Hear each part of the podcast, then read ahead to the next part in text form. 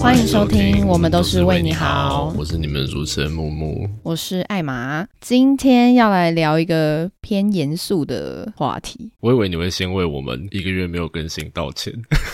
哦，好。好，我又再次弄丢了档案，我向全世界道歉。我们一个月没有更新，死力骂谁？要露胸部吗？你可以露给我看，然后你就会有被外流的风险。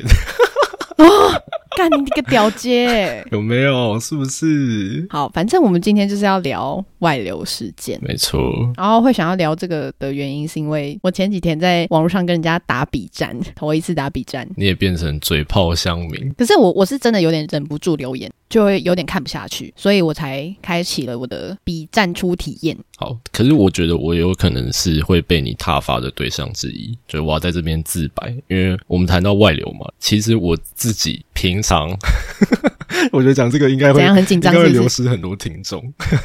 我平常完蛋，经营危机，对，是会看外流影片的那种人。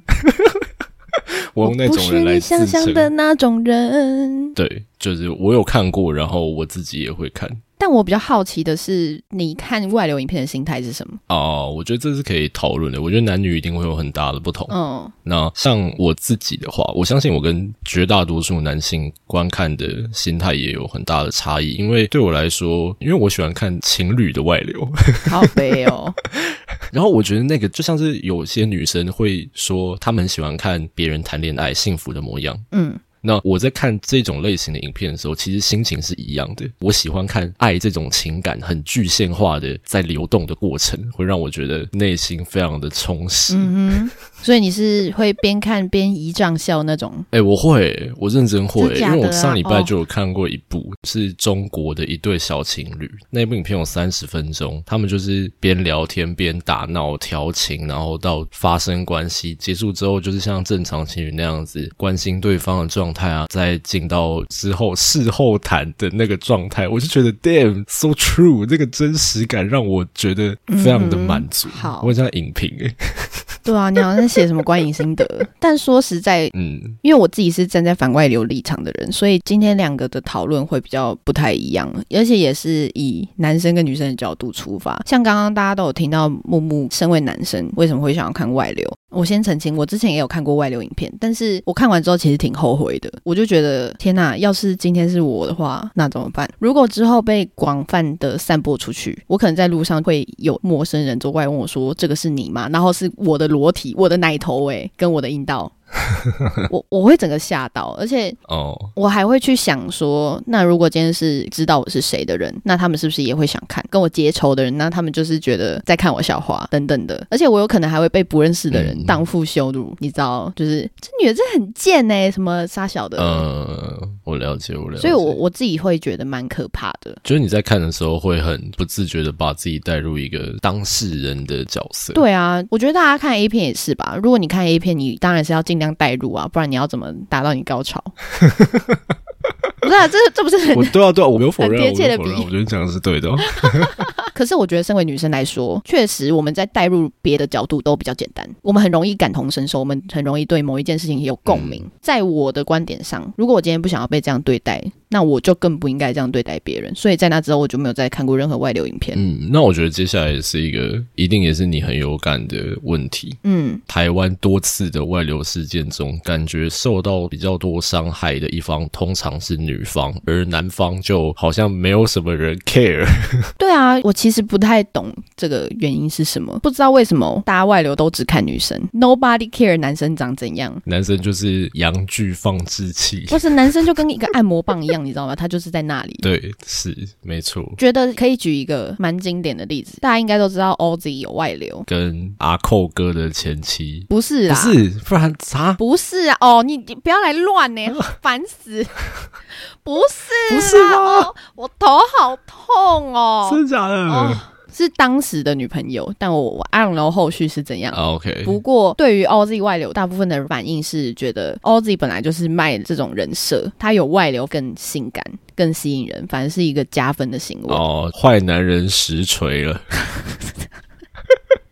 对，没错。我突然想不到有更适合的形容词，我就只能稍微只言只语一下。好啦好啦，然后另外一个女生的例子是熊熊打篮球。我不确定大家知不知道熊熊是谁，反正她就是一个台湾女艺人，她被外流之后进入了1年多的低潮期吧，才开始重回演艺圈接工作。第一个接的工作就是演唱、那个沙泰尔办的那个活动、我看那一场，对，大家都在里面疯狂嘴熊熊打篮球什么傻小的，然后说什么帮人家吹什么之类的。可能当事人真的有蛮强大的心理素质，他可能会觉得这些话好吧，过了就过了，就拿来给大家开开玩笑，可是也就是会有一些过不去的人啊。嗯，是，就是在台湾历史以来发生过这么多次的外流事件。你一直讲台湾历史，我也会一直觉得我们在读什么课本的内容，很烦欸。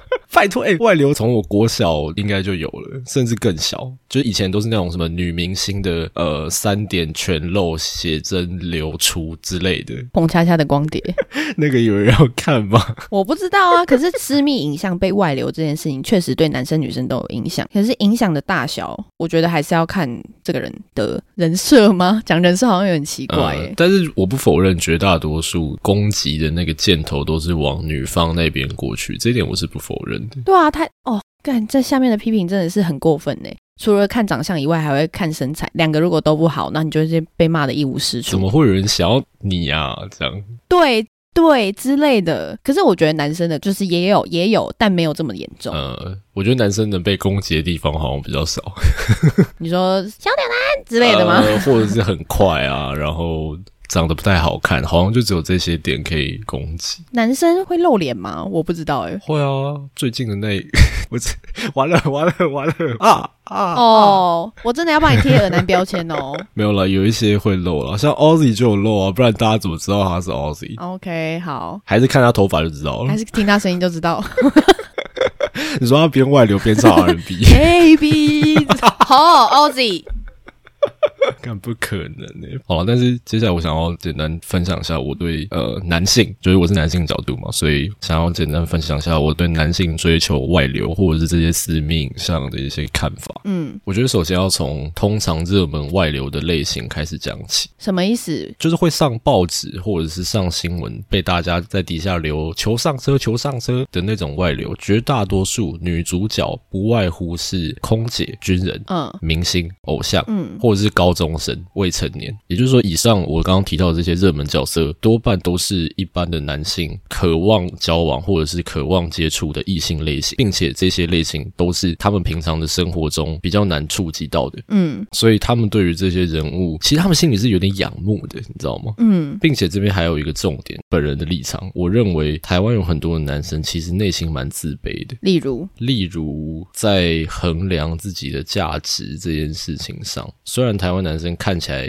每个都莫名的有自信在追求异性的时候，但是我一直觉得那个很像是打肿脸充胖子。嗯，就是他们之所以要表现得如此过分的自信，是因为他们没有自信。嗯，他们对于自己身为一个男性的自我认同度是很低的，再加上近年来女生这边的声音好像慢慢的有变大一些嘛，很多其实在这个社会上并不是那么受待见的男性就会很自然的产生一种报复心理，但是他们又不够有能力可以这样做。嗯，所以一旦出现这种外流啊或者是干嘛干嘛的时候，他们就觉得哦，这是我们的机会啊。哦，所以这是一个复仇心态吗？甚至可以说是一种自我满足。当他们看到他们所仰慕所期待着的对象从神坛上跌下来的时候，他就会产生一种相对位置上的优越感。嗯，虽然实际上在跟对方发生关系的并不是自己，但是我已经看到你的全裸了，所以你也不过就只是这样子的人嘛。他们在这样子的行为当中会让自己好过一点点。但我觉得这个也跟女生蛮像的欸。我说只拉下神坛的部分，因为大家自己都会有看不惯的艺人吧，或是哪一些明星自己本来就不是很符合自己的胃口，就像是在网络上面常常骂他们的酸民一样，见不得人好吧。嗯，然后我觉得也有可能是嫉妒或是看笑话的心态去看外流这个东西，我觉得这有点女女相亲的感觉就如果要这样子讲话，很像是女人在为难女人。嗯，我自己觉得女生之间的嫉妒心很可怕，当这个嫉妒心抵达一个临界值的时候，它就会变成满溢而出的恶意，然后它单纯就是要看你笑话。撇除刚刚讲的热门角度来讲，如果是身边的人的话，那些人有可能是本来就已经交恶的对象，就是要看他难受，看他痛苦。我觉得这个应该是不管是男性还是女性都会，就是如果今天有一个偶像明星，然后有一些男生就会觉得又没有什么才能，就是靠奶啊，然后所以当这种类型的艺人或者是明星他们真的有外流事件产生的话，男生就会觉得啊，你看吧，我就这样讲吧，哈哈，真骚真贱，介意忽略其实他会过得不好是他自己的问题。所以我觉得大家都需要转移自己的自卑跟嫉妒，但是这样的心态很明显的就是毫不掩饰的恶意。所以其实换个角度来讲，我们每个人都会把快乐建筑在别人的痛苦之上。我觉得那是人的一种本能吗？我这样讲好像我很相信人性本恶，可是就是跟大家做坏事的时候会感觉比较开心是一样的道理。刺激啊，对啊，刺激啊，好玩啊，有趣啊。同样的道理，当我们去看别人的外流影片的时候，就像是我们在窥探别人的隐私嘛，人家已经说不要了，我们还硬要，我们就觉得很开心啊。怎样？对吧？没有，就是我觉得这是一个很自然的心理反应。正因为外流影片这样子的素材，它是建立于造成他人的痛苦，还有伤害别人。所以它才显得如此有价值。如果我们换个角度想，今天有一个外流影片流出来了，但是大家在看的时候，或者是留任何的言，然后上车，当事人完全不会受到任何伤害，你觉得会有人想要去追求这个影片吗？可能不会耶，对吧？就是正因为我们知道当事人不想要被别人看到这个东西，所以我们才更想要看到越近越爱，没错。但同时我觉得我们在看那个外流影片的当下，可能也不会认知到自己在做坏事。对，即便这件事情确实对别人造成了伤害，但我们还是觉得有吗？还好吧。因为我们看外流影片，我们觉得就只是一部影片，我们并不会看到当事人在我们面前痛哭流涕，然后痛苦到在地上打滚，或者是压力大到睡不着觉，这些东西没有发生在我们的眼前。实际的痛苦跟我们本身距离太遥远，人的罪恶感就会下降。对，所以我们就会觉得这也没什么。其实我觉得任何跟社群媒体有关的东西，其实也都是同一个道理。为什么？我觉得就像网络霸凌一样，当我们今天在网络上批评别人的长相、身材，任何一切，我们都觉得我们只是讲出我们的感想而已，尽管我们的心情确实是以攻击别人为目的。你说无恶意？有些人可能是真的是怀抱着恶意，但是为什么他能够这么顺理成章的释放他的恶意？因为他觉得他没有在批评东西吧。对啊，然后另外一方面是他在网上攻击别人的时候是没有罪恶感的，我们不会把这个东西当成是一个活生生的人类，一个会受伤的人类来看待。而且现在很多论坛都是匿名的。对啊，像 D 卡也差不多吗？我不知道 D 卡是怎么样。有你可以匿名，但你也可以不匿名。或者是 PTT， 就是只有你的 ID。 人类就是因为这些东西的包庇，才更展现了自己没有经过修饰的样貌。没错。好，那再来还有一个我想要提出来的一点，前几天艾玛在网络上跟人家吵架的时候，我有稍微看了一下原文，然后还有那篇文章底下的一些网友之间的来回，就有人说不拍就不会被外流啦。下面就有一个人用了一个比喻，他说不拍就不会外流，就像是你叫人家多穿一点衣服就不会被强奸一样。可是这个论点我觉得他有一个错误的地方，因为今天不论你穿怎样，你都还是会有被强奸的可能啊。不是吗？没错，不会因为多穿一点就不会被强奸，然后我也不会因为少穿一点就被强奸。对，但是拍性爱影片被外流这件事情是你可以拍，但是不见得会被外流。我觉得我们应该还是要把该怪罪的对象的这个重点瞄准把影片外流出去的那个人，不管他是男方或者是某个修手机的员工没有，真的我跟你讲，年代久远的很多外流都是艺人明星去修修手机笔电的时候流出去的。嗯，应该说我们首先谴责那些真的把影片流出去的人。嗯，对啊，错误有分先后顺序，你一定是先外流出去才会被别人看见啊，外流影片的人难辞其咎。嗯，而且之所以要这样讲，是因为某方面来说，性爱影片这个东西，它其实可以是不管今天是情侣或者是夫妇之间的一种小情趣。嗯，这个行为拍本身是没有问题的。对，我认同，因为它确实是一个类似纪录片的感觉，你懂我意思吗？我认同性爱影片是一个情趣，但是我觉得外流是不太好的事情。假如说我今天会拍，那我也是因为对方是我相信的人，所以我才会信任他，授权他拍这个东西。他今天把这个东西流出去的话，我会觉得有被背叛的感觉，也会觉得我的隐私被侵犯。嗯，对啊，就其实我们想要讲的是，当然看的人有错，嗯，主要谴责或者是当然推波助澜的人势必也是有一定的责任，只是我们还是要先把那个头给揪出来，这样。我自己觉得啊，大家应该要反复仇式色情这种东西。哦，你是说对方跟我分手，我就把我们之前拍的影片通通散播出去这样子吗？对啊，我觉得这真的很过分耶，过分到我会想要他立刻绝子绝孙的那种。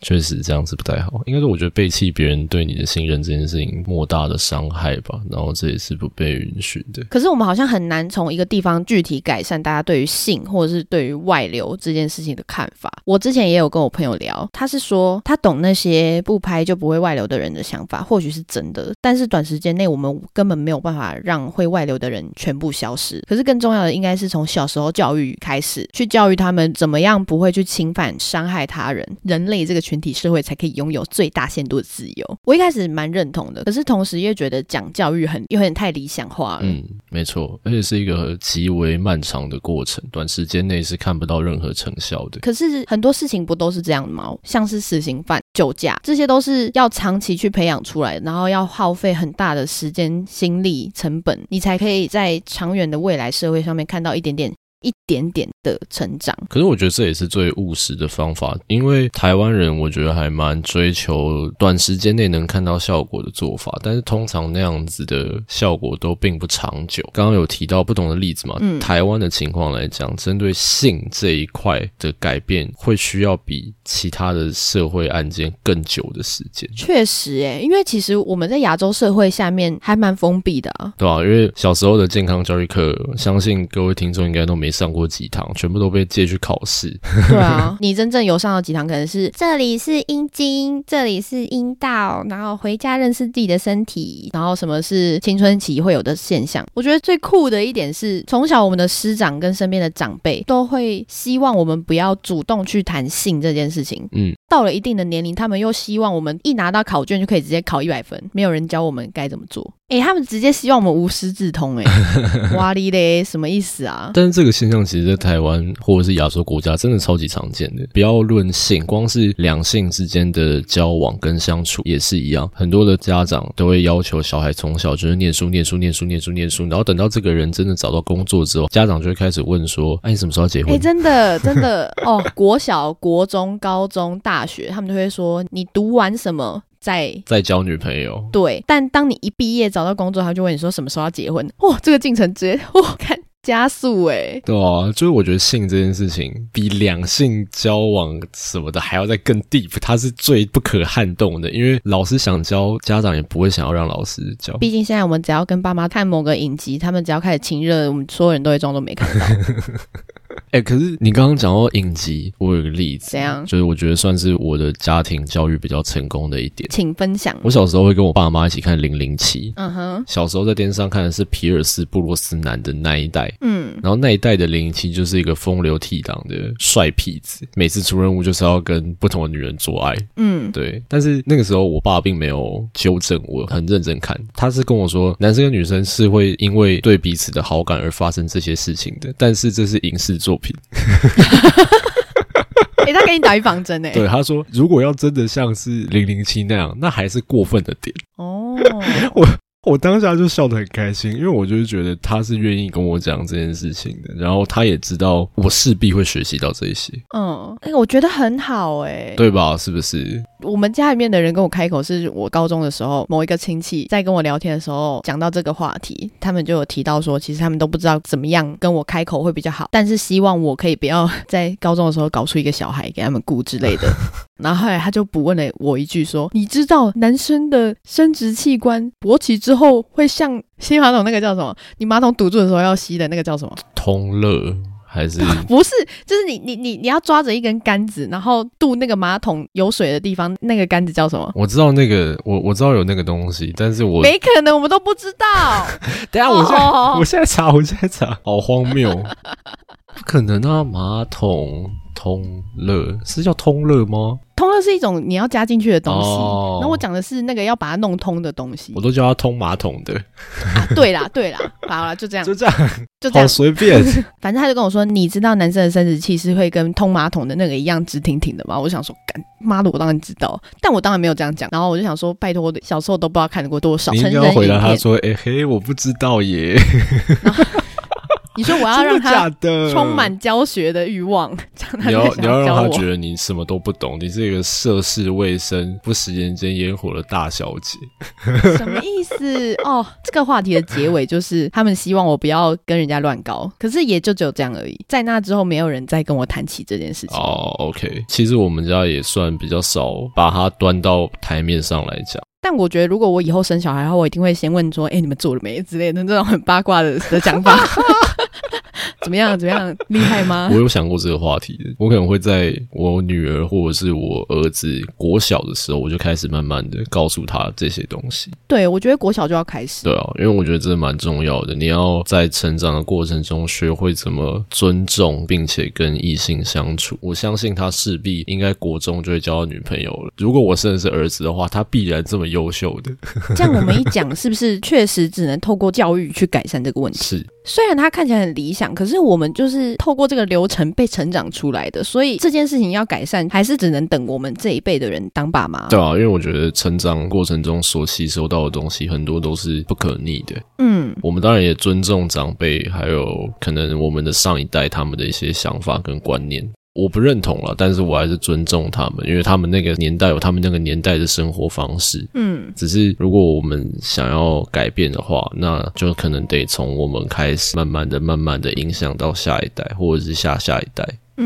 我这样会不会被认为很双面？开头在讲说我会看外流影片哦，然后现在又说我觉得我们要好好对我们的下一代负责。可是我觉得这真的是两回事，因为有些人是看外流但不想被骂，他们觉得看外流没错，可是你觉得看外流有错啊？哦，对啊，应该这样讲，我追求很真实的情感的展现，但是我总不可能跟我的朋友说，你跟你女朋友做爱给我看好不好？打小靠北对吧，我没有一个被允许或者是被许可的管道可以让我接受到这些我自认为很棒的刺激。对，所以我有一点旁门左道，我就觉得那我还是要想办法拿到这些我想看到的东西。所以我知道自己有错，然后我也觉得听众听到这边觉得我很恶心，还是觉得我这样子很，我不知道，不配当人吗什么的，其实这些 judge 还是批评我全部都接受，因为我知道自己这样是不 OK 的。所以容我骂你一声恶男嘛。没有啦，开玩笑啦。但是我觉得我这样还蛮诚实的啊，就让大家知道说，我是有缺陷的人，可是我会直视我的缺陷。我觉得这样其实比很多人都好，因为有些人就会装作自己没看过，但私底下还是看得很爽，然后在你不知道的地方喊上车。我觉得我们今天会做这一集的原因也是希望双方可以开始有一点交流吧，因为毕竟男性跟女性的想法不太一样。当女性在讲说外流人都去死全家啊什么之类的，那些人在讲这些事情的时候，男性都不会出来发言啊，因为他们知道如果我今天承认，下一个被骂的就是我。我觉得木木算是很诚实的去面对这件事情，我觉得啦，因为很多人都不会讲啊，今天会讲的人是少数，那今天有一个男性同胞代表愿意跟我们分享，我觉得算是至少可以理解男生在想什么吧。没有，我觉得你刚刚讲的那个例子就蛮有趣的，就算那一则贴文底下真的有男生说，没错，我们就是要抵制那些流出外流影片的垃圾，我们绝对不看外流影片，他就算真的留了这样的留言好了，我们相信他真的不会看吗？对啊，这就是一个奇怪的点啊，大家会想要直接去抨击，告诉那个人说你现在做这件事情是错的，可是我觉得这样子的做法有一点太偏激，而且当面直接否认人家不一定会接受欸，因为那是他活了十几年以来的价值观，哪有可能因为你两三句就改变？去善意的提醒对方的行为是错误的，或者是告诉对方是错误的这件事情，如果他没有办法得到你想要的成效，就是让对方真的意识到自己的行为偏差的话，那我觉得这个行为就有点失败了。对啊，我那时候在比战的时候，我就想说干啊，我一直在讲一样的事情，对方也一直在疯狂调整，完全很浪费时间。所以最后的结论就是要看就不要怕被骂。对啦，要为自己的行为负责。就如果你现在是在一段关系中，或是你有伴侣，然后你们想要拍摄一些你们的小秘密影片的话，这件事情是完全没有问题的，但是绝对不要用外流或者是诸如此类的方式在跟对方分开之后伤害对方。一开始选这一题的时候，木布也是用一个忏悔的心态跟我讲说，我今天讲的事情可能会跟你所想的观念有所不符，但我就算站在一个反复仇式色情反外流的立场，我还是觉得每个人可以有每个人自己的想法，但是你要认知到这件事情是错的，并且对这件事情负责，我觉得这才是真正我比较可以接受的方式。谢谢你没有跟我绝交。但我还是觉得看外流是错的啦，你知道就好。我知道。OK， 那进入推歌环节了。那我今天要推荐给各位的歌是法兰黛乐团的《近乎完美的表演》，就是虽然这首歌的内容其实还蛮纯爱的，怎样、啊？跟今天的主题其实有一点点不太相符，但是我觉得它的歌名很能对应今天的结尾。所以就是希望大家可以听完这么沉重的一集之后，回来被法兰黛乐团温暖的歌声给疗愈一下，推荐给各位。好业配的讲法。真的吗？对啊，有那么糟吗？完了，这样会不会没有人要去听？不会啦，没有啊，反正我们已经预料到这一集的流量可能会不怎么样，因为也没有公告说我们要 不更新。然后就无故消失一个月，人家以为我们死了，人家以为我们再也不更，人家以为我们不做了。没有啦，为了大家怎么会能不做呢？真的好了，快点换你。好，我今天想要推荐的是 Obsess 的痛苦造就了我们。我想要推荐这首歌的原因是因为我们前面有讲到我们是一直有意识的跟无意识的把快乐建筑在别人的痛苦上。觉得这一首歌还蛮符合我们讲到的这一段，就是我觉得不论是给予别人痛苦或是接收别人痛苦，它确实都会成为我们的一部分，我们终究会带着这一部分继续走下去，即便没有走下去，那它也是带着这一段过往离去的那种感觉。所以我觉得这首歌很适合这种情境，于是推荐给大家这样子。这首歌真的我还蛮喜欢的，而且超爱那种冲这样子，我学冲啊啊，就是那个黑死腔，你懂我意思？你上次有一口老痰卡在喉咙，咳不出来。对对对，就是这种很带味儿、很带味儿的唱法。完了，我们不知不觉被文化统战。但至少我们有意识到，而且我们是在调侃哦，我们不是大家懂的。大家懂吧？好，那这一集差不多就到这边。如果你有任何的想法想告诉我们的话，都欢迎到我们的 Firstory 留言板，还有 Instagram， 不管是私讯还是留言都非常的欢迎。要骂木木也可以。好啦，也不要忘记到 Apple Podcast 为我们留下5星好评， KKBox 跟 Spotify 的用户记得帮我们点下关注按钮。今天就到这边，我是你们的主持人艾玛，我是木木，我们下次再见，拜拜。